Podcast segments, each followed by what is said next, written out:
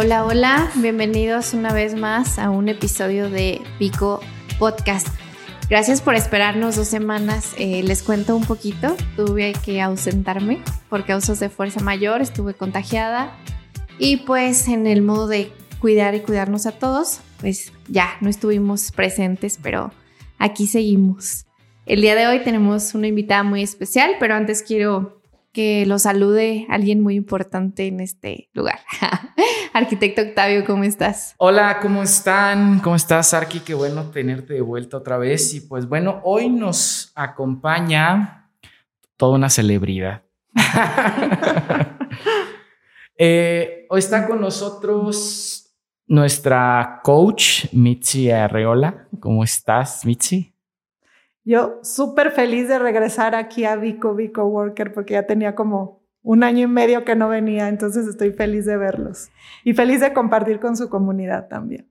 Ay, Mitzi, ya nos tenías muy abandonados, tanto que no sabes nuestro nombre actual. ya no somos Vico Vico Worker, ahora somos Vico Business Construction. Me encanta. Bueno, pues yo apelé a aquellos, el mercado de la nostalgia, aquellos que lo conocieron así. Sí, ya no, ya no somos tan coworker, somos más, más business, construction. business construction. Para los que no conozcan, eh, Mitzi Arreola es una coach muy importante en la ciudad de Morelia, doctora en honoris causa, coach y es, ay, ya no me acordaba que tiene certificaciones por John Maxwell. Eh, certificaciones en PNL y tiene 10 años de experiencia en la formación de emprendedores, empresarios y marqueteros. Empodérate para el éxito. Mitzi, por favor, cuéntanos de ti, cuéntanos quién eres, de dónde naces, dónde vienes, cómo empieza tu desarrollo en esta ciudad. Bueno, pues hola a todos, un gustazo. Soy Mitzi Arriola y como bien dice mi lema, empodérate para el éxito. Yo creo que eso resume es mi trabajo, que es todos los días compartir, interactuar con, con personas, con profesionistas que tienen hambre de crecimiento, que quieren hacer la diferencia, que quieren trascender, que quieren aprender cosas nuevas, que quieren revolucionar sus resultados. Y es bien padre estar interactuando con una comunidad de personas que sí este, quieren hacer cosas de valor por su crecimiento y desarrollo personal, pero también para el entorno. Entonces, en ese sentido, pues soy coach, soy capacitadora, trabajo mucho coaching grupal en empresas, este, soy conferencista, que bueno, hoy por pandemia congresos y convenciones pues han estado limitados. Este, pero trabajo mucho coaching grupal. Mis áreas de especialidad son liderazgo, porque formo parte del equipo de John Maxwell representándolo para Latinoamérica. Por supuesto, todo lo que es neuroventas y neuromarketing, porque también soy parte del equipo de los entrenadores de Jürgen Klarich, el gurú de este modelo. Y por supuesto, toda la parte de PNL y empoderamiento para la mujer me hizo hace dos años ganarme el doctorado honoris causa, una condecoración que ha sido muy bonita e importante en mi carrera profesional. Tengo cuatro años trabajando programas específicos para el crecimiento y desarrollo de las mujeres profesionistas y eso ya se ha convertido en otro grupo que se llama Empoderada para el Éxito, en donde hago women's coachings este, a nivel nacional online y próximamente en Brasil, así que este proyecto va creciendo y muy contenta de estar con todos ustedes. Ay, no, ya, por favor, para que ya me sentí muy pequeñita y digo, no, hombre, con tanta celebridad aquí al frente, pero nos da muchísimo gusto tenerte. Gracias por aceptar nuestra invitación, gracias por querer compartirnos desde tu perspectiva el tema que hoy vamos a desarrollar. ¿Cuál es, aquí? Bueno, el tema de hoy es evolución del consumidor en la era digital que a lo mejor está, bueno, es, muy sonado, pero cada quien tiene sus, sus, puntos de vista. Y tú que estás, ahora sí que puedes darnos una perspectiva desde diferentes puntos, desde tus diferentes este, conocimientos, de acuerdo a las, a las, a las corrientes que, que tú sabes, pues nos gustaría saber a lo mejor cuáles son las diferentes perspectivas que hay para este tema. Por supuesto, mira, yo creo que desde el un tema este, o con fundamentos de marketing, te puedo decir, eh, Octavio, que hoy el consumidor ha tenido una evolución. A este consumidor se le llama hoy incluso prosumidor, porque somos consumidores que ya producimos contenido nosotros también, ¿no? O sea, no esperamos que las marcas sean los que produzcan contenido, sino nosotros ya estamos dentro de la conversación de las marcas. Y entonces digamos que somos, como bien mi eslogan, empodérate para el éxito, somos consumidores empoderados, ¿no?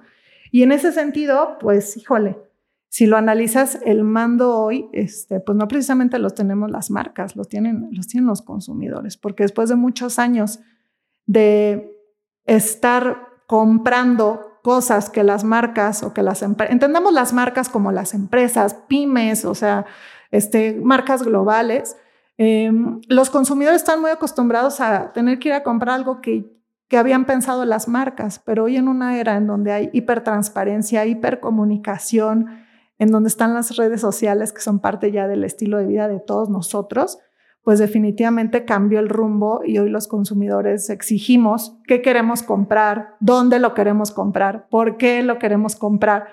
Y entonces el reto para todos los que estamos del otro lado, que creamos productos, servicios, marcas, pues es voltear a ver a estos consumidores empoderados y hacerles caso. Y lo triste es que hoy hay muchas pymes que ni siquiera los, los voltean a ver, ni siquiera tienen ningún método de retroalimentación o de interacción propiamente con, con, sus clientes para medir no nada más satisfacción, sino para entender qué es lo que están buscando. ¿Cómo ves? Yo creo que a esto lo pudiéramos llamar el consumidor digital, ¿no? O sea, si lo llevamos a un término, yo creo que sería el consumidor digital. ¿Y qué es lo que hay detrás de ese consumidor digital, como bien lo acabas de mencionar?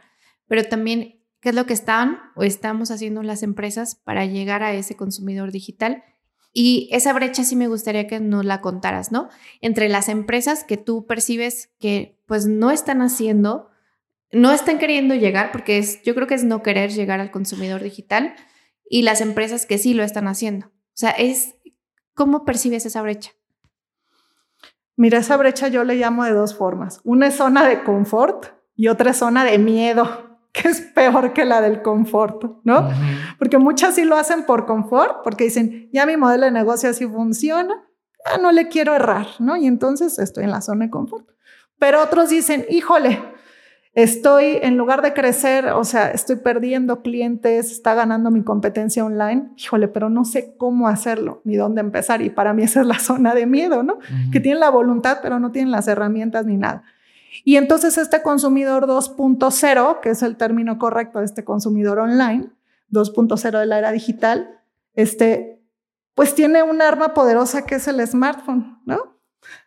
Y esta arma poderosa vino a cambiar el proceso de compra radicalmente. Y entonces los que están en la zona de miedo y de confort todavía entienden un proceso de compra, el típico, ¿no? Este que sería, te contactan, este, por teléfono, ya unos WhatsApp business, ¿no? ya, ya entraron a esa corriente, o por redes sociales, o por correo electrónico, y hacen este, al final su modelo de forma presencial, es decir, no automatizado, no utilizando inteligencia artificial, sino un vendedor detrás, persona a persona, aunque sea a través de, una, de un medio digital, si es el caso. Y eso es como la gran brecha, ¿no? Que hoy el marketing 5.0 ya es un marketing de la inteligencia artificial, de automatizar, de cómo eficientar el, proceso de compra, porque nosotros los consumidores 2.0 queremos las cosas rápido, ¿no? ¿Cuántos segundos tardas este, buscando algo en Google, Eva? Dos. ok, entonces imagínate cuánto es tu ansia de querer recibir una respuesta a un producto o servicio, tu nivel de ansiedad. Y, aparte, ahorita las, los medios digitales y los, y los este, dispositivos, ya, te, ya te, te das cuenta que cuando se te va la red, sientes que se te para el mundo. O sea, no manches, no hay red. Y te sientes incomunicado, eh, prácticamente como que andas por ahí vagando, ¿no? Y estás acostumbrado, como tú lo dices, a que te responda, no, no hablemos de una compra, no hablemos de un mensaje de texto por WhatsApp que se, que se te ponga en conectando, conectando y que te tienen ahí, no lo puedo mandar y no lo puedo mandar. Entonces estás acostumbrado o nos acostumbraron a que todo tiene que ser rápido. Y lo mismo pasa, pues obviamente, con todas las plataformas digitales y todo lo queremos de ya, ahora sí que literal a un solo clic. Entonces ahí también da un poquito de miedo porque, como dice, la frustración te hacen más vulnerable a la, a la frustración porque no obtienes lo que quieres en el tiempo que tú quieres. Pero tampoco creo que te puedes quedar en, el, en el me están haciendo. Pues no, o, avanzas con la era digital o te quedas. O sea, ya no es algo que puede ser distinto. Ya es lo, estamos en el mismo. Yo creo que antes lo podíamos ver como en, ah, pues si me subo a la era digital puedo tener estos resultados. Ahora este tienes que subir porque si no no estás. No existes. Exacto, porque tu vida es, o sea, fíjate, nada más un tema de la Asociación Mexicana de Internet. El mexicano está 8 horas 40 minutos conectado activamente en las redes sociales. Esa es la primera actividad que hacemos. Y hoy todavía hay, hay marcas o hay empresas que publican dos veces a la semana y en Facebook, o sea, en donde, cuando hay cuántas redes sociales, cuando la gente está cuántas horas en Internet, ¿no? Este, el proceso de compra de este consumidor online definitivamente cambió por completo porque hoy es un consumidor en donde la misma comunidad online tiene más credibilidad que antes lo que te puede decir tu prima o tu vecina, ¿no? Entonces, antes tu círculo de referencias era tu entorno cercano, hoy tu círculo de referencias puede ser alguien que no tiene ni idea, pero que es un consumidor que dejó testimonios o los famosos product reviews que ese es un punto que me encantaría este, platicarles a todos los que nos están escuchando, es que cuando entiendes que aunque tú no vendas este, online, sí tienes que ajustar tu, tu, tu comunicación porque el proceso de compra, aunque te repito, vayan a tu tienda y no tengas un e-commerce, lo van a hacer de la misma forma como si tuvieras un e-commerce. ¿Cómo? Este, este, modelo de proceso de compra se llama momento cero de la verdad, para quien lo quiera buscar como con más detalle. Y sucede que tú tienes un estímulo, ¿no? ¿Qué, qué, quieren comprar últimamente o qué se les antoja comprar? Aquí vamos a hacer el ejercicio. Ay, Alexas. Alexa, ok. Entonces, imagínate que este, pues, ah, quieres comprar la Alexa y ¿qué haces? ¿Qué es lo primero que haces, Eva? Me meto a Amazon. Amazon. Te metes a buscar, ¿no? Alexa, Amazon. Ok. Y, de, y para comprar, ¿qué haces una vez que te metes en Amazon? Pues ves los comentarios. Ver los comentarios, ¿no? Los famosos product reviews que les llamamos o los testimoniales. Ok. Y después de eso, ¿qué haces? Pues ves, bueno, a veces comparas, precios Comparas precio, claro, hoy un Google Shopping previo a que te metas a Amazon ya te dice cuánto cuesta en qué sitio, en qué sitio, en qué sitio, en qué sitio, en qué sitio, de forma súper rápida, ¿no? ¿Qué otra cosa hacen? ¿En cuánto tiempo van a llegar? Y para, digamos, si yo digo, ay, no, pues es que tengo un evento, ya para eso la quiero, pues es el tiempo. Ok, el tiempo. Muchas veces este, los testimonios no son suficientes y puedes durar horas, ¿no? Desvelándote viendo testimonios y testimonios. Y no te basta y le preguntas a tus grupos, ¿no? Que tenemos en redes sociales. Oigan, ¿alguien ya ha comprado esto? Oigan, ¿lo han comprado aquí? Si tal vez es tu primera experiencia de compra en esa plataforma o en ese negocio. O sea, pides doble referencia, ¿no? Del producto mismo que quieres comprar, o también del, del establecimiento del negocio de la marca. Y entonces hoy las recomendaciones es una herramienta súper poderosa de decisión para el consumidor online. Y entonces ahí viene la pregunta de reflexión para los que nos están escuchando y tienen marcas. ¿Tienen testimonios de sus clientes o no? Los testimonios tienen que ser escritos, tienen que ser en video. O no se vale que pongas el sitio web y tú pongas una fotito y tú pongas el texto, porque eso no tiene credibilidad. Tiene que verse que es un usuario el que te dejó el comentario o la opinión. Oye, Mitzi, pero por ejemplo, bueno, yo te lo, yo te lo digo en, en, mi caso, ¿no? A mí nunca dejo comentarios y créeme que... Es muy buen consumidor. Consumo mucho en Amazon. Entonces, y siempre me llega, ¿qué te pareció tal producto? Y me da mucha flojera hacer el comentario del producto que compré. No lo hago. ¿Cómo, cómo, cómo realmente puede haber una, una cultura? O sea, si estamos ya, ya inmersos en, todo este, en toda esta dinámica de, de, eh, digitalización y todo prácticamente lo compras online y bla, bla, bla. Pero ¿qué pasa cuando no te gusta interactuar, por ejemplo, como para hacer una opinión de lo que tú compraste para que otro lo vea. Fíjate, hiciste una muy buena pregunta.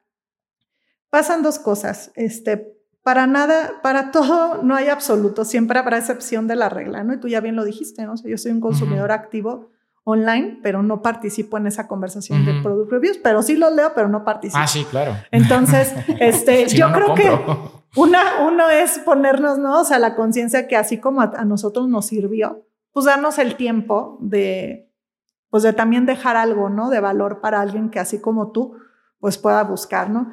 Creo que cuando te también eres marca, o sea, se, y te das cuenta lo importante que son los testimonios, tú lo haces. O sea, yo, yo te puedo decir, por ejemplo, ¿no? O sea, yo siempre soy de las que pongo un comentario positivo o una característica o algo de valor para todas las personas con las que interactúo en temas de negocios, porque sé que es muy importante y a mí nada me cuesta tomarme un minuto de mi tiempo, más si yo veo que en mi plataforma misma tengo mucha gente que se toma el tiempo. Es una forma como de ser recíproca, ¿no? Ajá. Este, pero también llegaste a un punto. Hoy también las marcas tienen que poner de su parte para que esos consumidores que hoy no ponen comentarios, pues los incentives, ¿no? Porque tienes un primer momento de la verdad cuando compras. Tú bien dijiste, si mi compra es rápida, si pasó rápido mi método de pago, si no me pidieron muchas cosas a la hora de registrarme, compro. Pero está burocrático, hay muchas cosas, se traba. Ya fue tu primer momento de la verdad donde dijiste quería comprar, pero bye, me salgo, ¿no? Y entonces está en la marca regresar y decir, oye, va, se quedó pendiente tu carrito este, y te ofrezco esta promo para que vengas y regreses a comprar, ¿no? Y entonces, en el momento que tú compras, pues ya tienes un segundo momento de la verdad cuando llega a tu casa. Y entonces ahí tienes otra posibilidad como marca de decirle, a ver, Octavio, no me has puesto comentario, ya lo recibiste, me preocupa saber cómo te llegó y entonces me acerco a través de un formulario, a través de un mensajito, ¿recibiste bien tu producto? Sí, contéstame esto. Todavía ese consumidor no quiere darse el tiempo de contestar, pues hay que engancharlo, ¿no? Con bonus. Hay algo que hace Shane que es justo ah, eso. Que, entre más opines, más te dan, este, te dan bonos, ¿no? De puntos y no sé qué Exacto, o sea, su programa de recompensas va en función en la medida que vas dejando sus testimonios. O sea, hace tipo que vas teniendo puntajes, ¿no? Eh, quien no ha comprado en Shane, o sea, si no quieren comprar, no compren nada más y métanse para que vean este, lo bien que está haciendo este programa de, lealtad, esta, esta marca china. Y es este, si tú, por ejemplo, pones que te llegó la prenda y las tallas fueron correctas, pues te dan, no sé, una estrellita y tal vez un cupón del 10%. Pero si además te tomaste, tomaste la foto a la prenda para decir que sí la textura y la tela se parece a la foto, entonces ya tienes dos estrellitas y más cupón de descuento. Pero si te tomas foto tú, que te veas tú con la prenda, tienes más estrellas y más descuentos. En ese sentido, entonces, como saben ellos que es súper importante los testimonios para dar credibilidad y sobre todo más un código cultural que lo chino, etcétera, bueno, pues lo ocupan mucho, ¿no?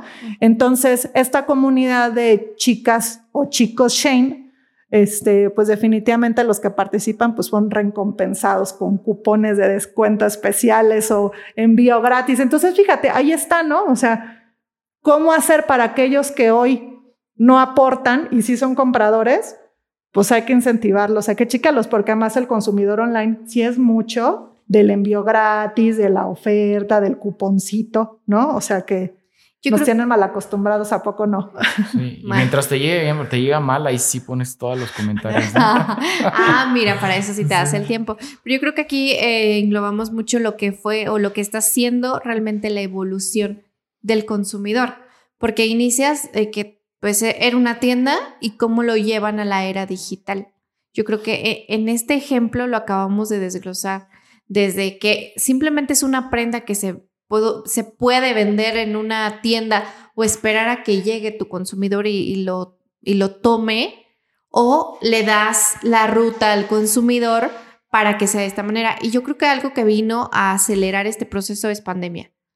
Y ahí me gustaría que hablamos, porque decían en, no sé, ya no recuerdo dónde lo leí, que realmente avanzamos en la era tecnológica 10 años nos atrasamos con los primeros, eh, con los países primermundistas, 10 más.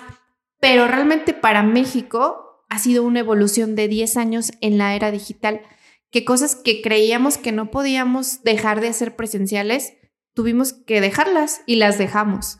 Entonces, ¿cómo pasa de ser, cómo pasamos de ser un consumidor B2B a ser un consumidor digital? Y en esa parte hay empresas que dijeron, pues, o que simplemente aún no quieren pasar a esa parte digital. Y no, y te lo digo desde la era de la construcción, que, que vas y dices, no, es que cómo voy a pedir cemento por un WhatsApp. Nosotros lo estamos haciendo. O sea, también estamos tratando, pero la verdad es que es un tema que nos ha costado bastante porque el consumidor no está acostumbrado a eso. Entonces, es cómo lo llevas a esa, cómo haces esa reeducación del consumidor cuando está tan arraigado al tema cultural, porque yo lo veo así como un tema cultural. Y generacional también, ¿no? Híjole, sí, yo creo que ya hoy más son códigos culturales, porque nos dimos cuenta que tú puedes tener ciertos gustos o preferencias, pero un código cultural, en este caso la pandemia, que fue una crisis sanitaria, pues cambió tu código cultural, tanto que hoy estamos con el cubrebocas hablando aquí, ¿no? Entonces, entonces cambiaron muchas cosas y eso cambiaron, este, ay, ¿cómo le, es que tengo tantas cosas que contestarte. Mira, todo va desde un principio de consumo en neuroscience, ¿no? La gente hace las cosas por reducir miedos. Y entonces cuando algo les da miedo, como en este caso comprar el cemento por WhatsApp, pues no lo hacen, aunque es mucho más fácil, ahorran tiempo, esfuerzo, pero tienen miedo a tal vez a que los estafen o miedo a que no les llegue como ellos quisieran, muchos miedos. Entonces, yo creo que eso es un punto clave, o sea, que tú identifiques qué miedos tienes tú como empresario o como profesionista, que eso te hace no avanzar cuando sabes que te urge adaptarte a la era digital. Y cómo reducir tu miedo, ¿no? O sea, ¿cómo reduces tu miedo? Si no sé, me capacito, si no sé, contrato al experto. Que esa es otra cosa que pasa, que el consumidor de hoy cree que todo lo tiene que hacer él gracias a las metodologías do it yourself, ¿no? Entonces, gracias hoy a que puedes ser diseñador gracias a Canva, gracias a que puedes este, editar tus propias fotos gracias a Photoshop o Lightroom, etcétera. Ya no nos hemos acostumbrado a, trabajar en equipo y a contratar al experto, o sea, todo lo quieren, lo quieres hacer con las apps y está padre, o sea, esa es la, una de las grandes posibilidades. Pero también yo creo que el crecer te hace este, usar la tecnología a tu favor, pero para complementar, no para autoemplearte más y que entonces menos avances, porque entonces ya lo quieres hacer absolutamente todo tú, ¿no? Entonces, en ese sentido, creo que primero hay que identificar qué miedos tenemos y cómo reducir nuestros miedos como, a nivel empresarios, pero también a nivel clientes, ¿no? Y entonces, hoy la pandemia hizo que tuvieras miedo a ir a exponerte a comprar algo. Y entonces, pues los famosos delivery, ¿no? Cómo se pusieron tan en tendencia. Hay que que nunca compraba por este Rappi o estas plataformas, pero hoy por reducirte un miedo de no irte a contagiar, pues te compra, contratas el delivery. Entonces, ese ya es un nuevo código cultural.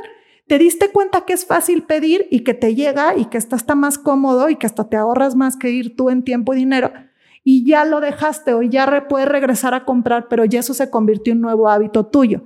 O los del súper online, ¿no? Que teníamos miedo de comprar el súper online y hoy yo después de un año y medio de pandemia te digo, yo no me meto ya a un súper. ¿Por qué?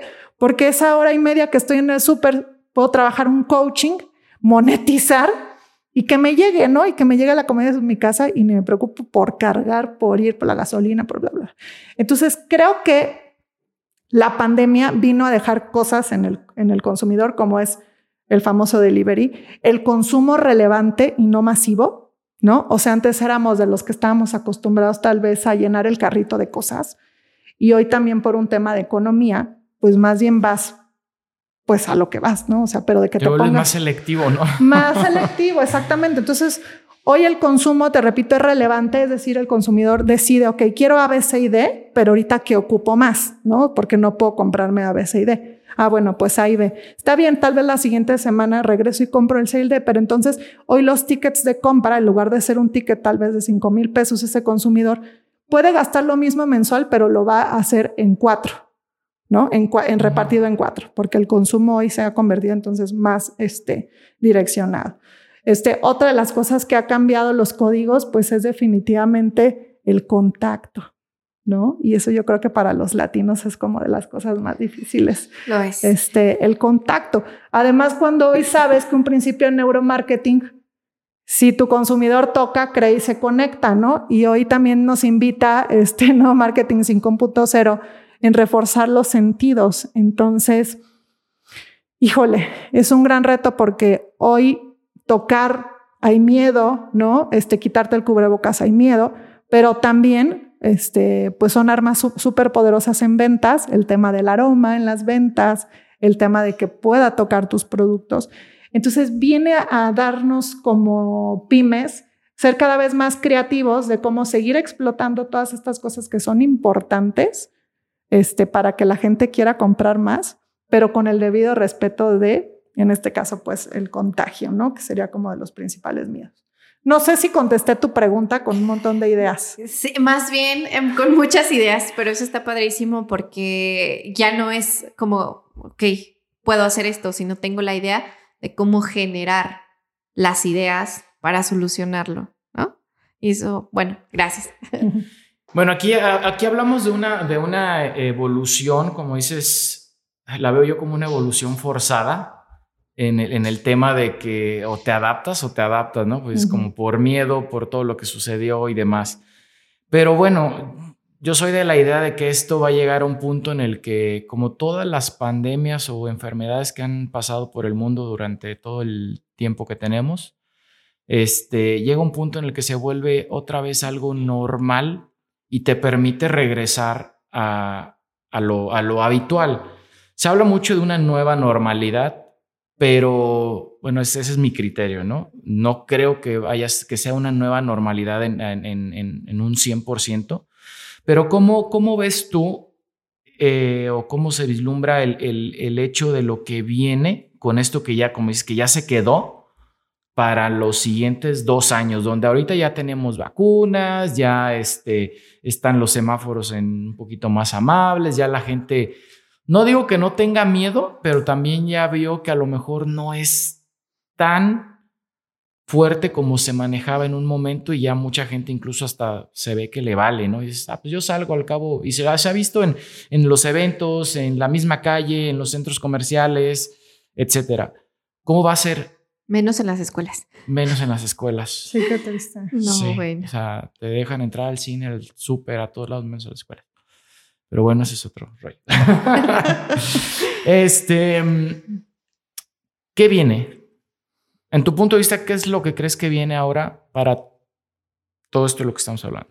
¿Qué viene? Te voy a decir en dos puntos. Viene mucho este, Big Data, inteligencia artificial, Internet de las Cosas, cada vez más fuerte.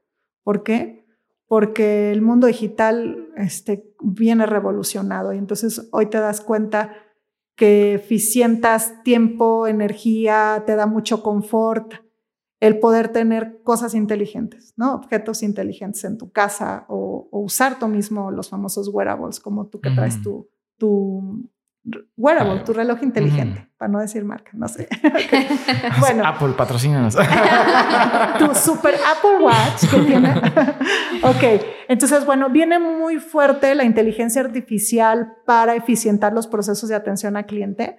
Voy a poner un ejemplo, ¿no? Cuando antes, no sé si este, llegaron a comprar en Volaris o querer hacer una llamada al call center de Volaris, o sea, era el horror, ¿no? O sea, porque podías durar una hora cuarenta esperando que un ejecutivo te atendiera, ¿no? Y hoy eso lo resolvieron bien fácil teniendo un asistente virtual que se llama Vane, que es la inteligencia artificial que tiene Volaris. Entonces, hoy tú tienes una, una inquietud, un miedo que resolver una urgencia, pues vas a tu Messenger y le preguntas a Vane y Vane tiene todas las respuestas para ti y ya no necesitas hablar con un ejecutivo de atención al cliente porque Vane es la superpoderosa inteligencia artificial de Volaris.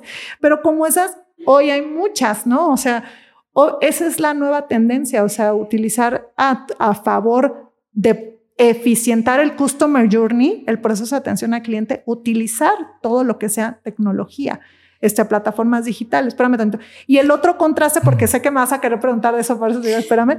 El otro contraste es el marketing de las experiencias. Nos guardamos un año y medio, casi dos. Y entonces hoy el consumidor está avidísimo de experiencias, ¿no? Y entonces, ¿qué pasa? Que hoy involucrar mucho los sentidos, mucho experiencias es la otra rama fuertísima que no es la, la parte digital, por eso sí que era Pero ¿cómo involucras los sentidos en una era digital? Donde no estás. Donde estás y no estás. No, bueno, es que es lo que te quiero decir. O sea, auditivo, visual, sin problema, ¿no? Pero eh, olfato, tacto, gusto.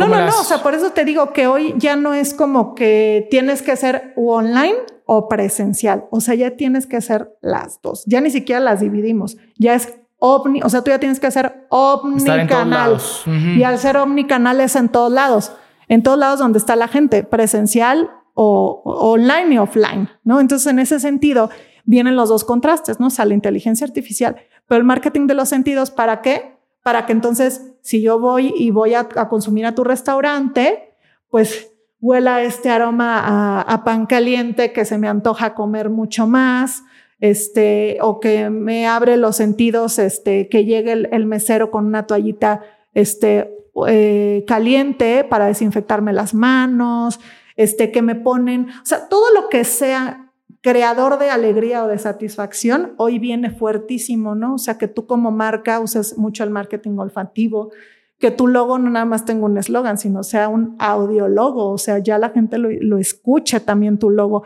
con una voz, ¿no? Como Mazda lo ha hecho por muchos años con su famoso Zoom Zoom, ¿no? Que ya lo tiene súper planeado, súper en el top of mind. Entonces, Hoy este marketing de los sentidos, este, les voy a contar una anécdota, o sea, Mastercard, ¿no? ¿Cuál es el eslogan que tiene Mastercard? Ay. O su esencia, a ver, acuérdense. Híjole. Mastercard, ¿no? para todo lo demás. Sí, para todo lo demás. Hay cosas que el dinero no puede comprar, para todos los demás, existe, Mastercard, ah, ¿no? Tienes razón. Entonces, fíjate, fueron los pioneros en hacer esto y dijeron, ok, a ver, ¿Cuántos han dejado de hacer viajes por un tema de pandemia y no han usado sus Mastercards? Ok, les vamos a mandar un regalito a estos clientes. Contrataron a mm, la repostería francesa más famosa de París este, y les pidieron hacer unos macarrones exclusivos de Mastercard. Si lo analizas, los macarrones son dos rueditas, como el símbolo de Mastercard, ¿no? Le mandaron a hacer el color pantón exactamente de Mastercard, una cajita súper mona premium que no la quieres tirar a la basura y con un mensaje, ¿no? De que eso no tiene precio.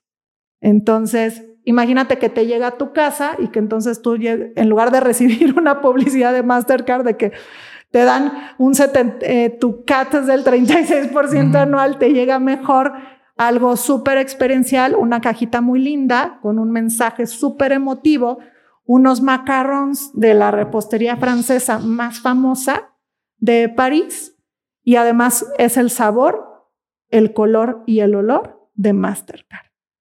Imagínate que impregna esa pequeña ¿Eso pasó? actividad. Sí, no, es real. A mí no me llegó. no, eres tan buen consumidor. No, me no eres, hay que usar más las tarjetas, Octavio, para que te. no, no, no. o sea, fíjate, fíjate como qué tipo de cosas. Entonces, a mí eso me gusta mucho porque es también decirle a la gente, o sea, sí, sí es quebrarte la cabeza de cómo vas a migrar al mundo online, porque es súper importante, pero no te olvides que al final el consumidor también lo vas a tener siempre en contacto y que si tu modelo de negocio también es, es un híbrido online y presencial, cuida mucho este, tu contacto, la experiencia que tiene, no nada más en la parte online, sino en la presencial, porque luego pasa la otra cosa, que cuido todo online y esa expectativa realidad, ¿no? O sea, ves en las redes sociales, padrísimo, y llegas y dices, sí, es real, sí, claro. este, es el negocio, o sea, ¿qué onda aquí? Sí, claro, claro, Entonces, este pues como ven, ay, es que yo soy súper este, platicadora, entonces. No, está súper, porque aparte es un tema que sí nos podemos aventar dos horas, yo creo aquí. Sí, creo que tenemos eh, muchísimo el tema y podemos extendernos por horas, pero creo que les, les dimos muchísimas ideas. Nos diste, les dimos a los que nos escuchan muchísimas ideas de cómo llevar tu marca a una mejor experiencia a una experiencia vivencial, aunque no sea presencial. Entonces, yo creo que, bueno, hablar de la evolución es a lo que vamos. O sea, tenemos que adaptarnos. Bueno, nos, nos adaptamos muy bien, la verdad es que es lo, la pandemia la manejamos muy mal, pero nos adaptamos.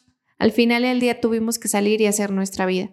Contagiados o no contagiados, tenemos que seguir, no podemos parar. Entonces, en esta parte de la evolución, que ya entendimos que ya no es vas a la tienda y tomas algo o vas a la tienda y tienes una experiencia. Es como tú desde la empresa haces que el cliente viva una experiencia y también tú como consumidor, ¿qué es lo que estás dejando a la empresa? O sea, ya no es tampoco la empresa solo me da, me da, sino que también yo como consumidor me hago responsable para que esta era siga funcionando así, sea más rápida y más eficiente para todos. ¿Qué porcentaje, o no sé si hay algún estudio, y, te lo pongo en un ejemplo, ya ves que quitaron todos los Best Buy a nivel nacional, creo, no sé si solo nacional o a nivel mundial. Internacional. Internacional, bueno, a nivel internacional, porque pues ya era un poco rentable el tener tiendas de ese tipo a nivel mundial, ¿no? Pero realmente eran de las tiendas que disfrutabas mucho entrar, al menos en lo personal, y me gustaba entrar, a veces solo por entrar y ver qué veías, qué, había de tecnología, porque realmente sí tenían a veces hasta las cosas un poquito más nuevas que, que en otro lado. Y de repente lo quitas y ya no sabes como que, aunque lo compres online, no es lo mismo que ir y tocar el dispositivo antes de tomar la decisión, ¿no? Aunque veas las reseñas, veas las fotos y demás, no es lo mismo tocar y decir, ah, mira, se ve tal cual como, como me lo imaginaba, ¿no? Pero lo estás tocando. ¿Hay algún estudio donde, donde se diga que todavía hay más alto porcentaje de la gente que prefiera comprar digital eh, desde el súper hasta, no sé, una computadora? o que todavía les guste la experiencia de ir y recorrer pasillos y escoger lo que se van a llevar? Yo creo que el, mientras sigamos siendo personas, el retail está para quedarse siempre, ¿no? O sea, el retail es la venta al detalle, son las tiendas. Pero bueno, viene una crisis también para el sector retail porque no todas las tribus hoy este, tienen ya esta preferencia de comprar presencial, ¿no? Entonces, sin duda, tal vez Best Buy dijo, ok, pues si mi tribu es un consumidor online de gadgets y de cosas tecnológicas, pues no me rentable mi modelo de negocio de retail, entonces hago un, e-commerce netamente y se acabó, ¿no? O sea, y, gano más y soy mucho más rentable así. Este, creo que está pasando eso con H&M, ¿no? Algo, algo leí que H&M solamente en México todavía a la gente le gusta ir a la tienda y comprar, pero en otras partes del mundo pues, ya creo que las quitaron también. Es que son códigos culturales y son tribus. Entonces creo que tiene que ver, hoy 100% a la gente, y sobre todo al latino, le gusta mucho ir a comprar porque nuestro estilo de vida también nos permite tener el tiempo para ir a comprar, ¿no? Pero sociedades como Japón, este, o que tienen un ritmo de vida súper agitado, pues definitivamente ellos, o sea, hacen hasta el, supermercado Tesco en el metro, o sea, con, tomándole códigos QR y hacen este, su compra así, ¿no? Entonces, creo que es código cultural. Sí creo que aunque avanzó a pasos agigantados el comercio electrónico, este, a la gente, sobre todo al mexicano y al latino, le gusta ver, le gusta probarse, le gusta comprar. Este, las tiendas retail, cuando no podían probarse, bajaron sus ventas y entonces aumentó el e-commerce, pero hoy que se aperturaron, volvieron a regresar a tener sus índices de ventas porque definitivamente este, uno es sensorial y eso es un lenguaje de preferencia que no lo podemos evitar. Sobre todo con la ropa, Por muy tecnológicos que sea. Con la ropa, con las, las mujeres, o sea, las mujeres somos súper límbicas y necesitamos comprar algo, si te lo vas a poner, necesitas olerlo, necesitas ver este, a qué sabe, a qué, si no, por miedo, tú no te lo compras, ¿no?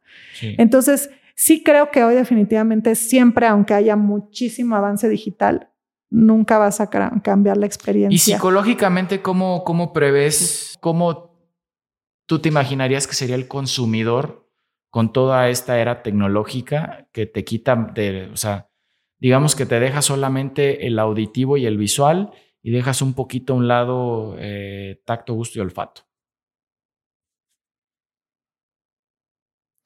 Híjole, yo creo que te conviertes como en dos, en dos personalidades, es decir, las cosas que son para tu vida práctica este, puedes prescindir tal vez del olfato gusto porque además si ya tienes una previa experiencia de compra, o sea, si son cosas que ya eres un consumidor leal a, pues puedes prescindir porque sabes que es un tema de código cultural que hoy no se puede, pero ya sabes de qué se trata.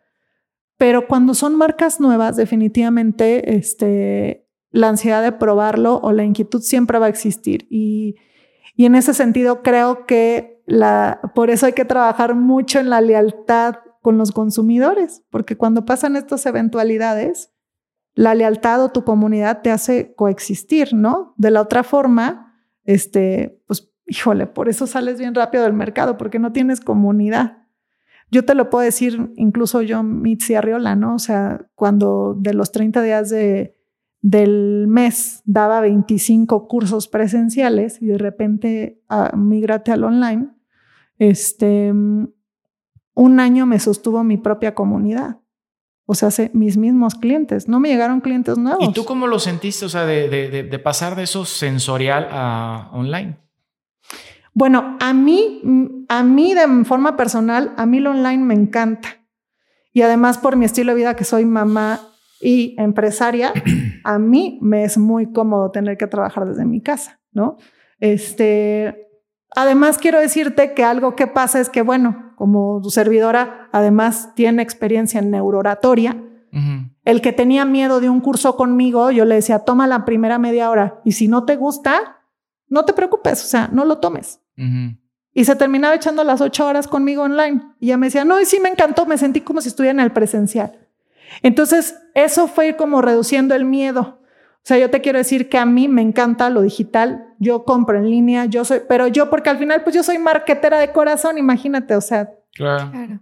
siete años de mi vida formé mercadólogos en licenciatura en maestría. Entonces, yo estoy bien metida en ese nicho, pero creo que hay mucha gente que todavía lo online este, no lo siente le, pesa porque lo hace porque no le queda de otra, pero si por su voluntad fuera, seguirá haciéndolo presencia.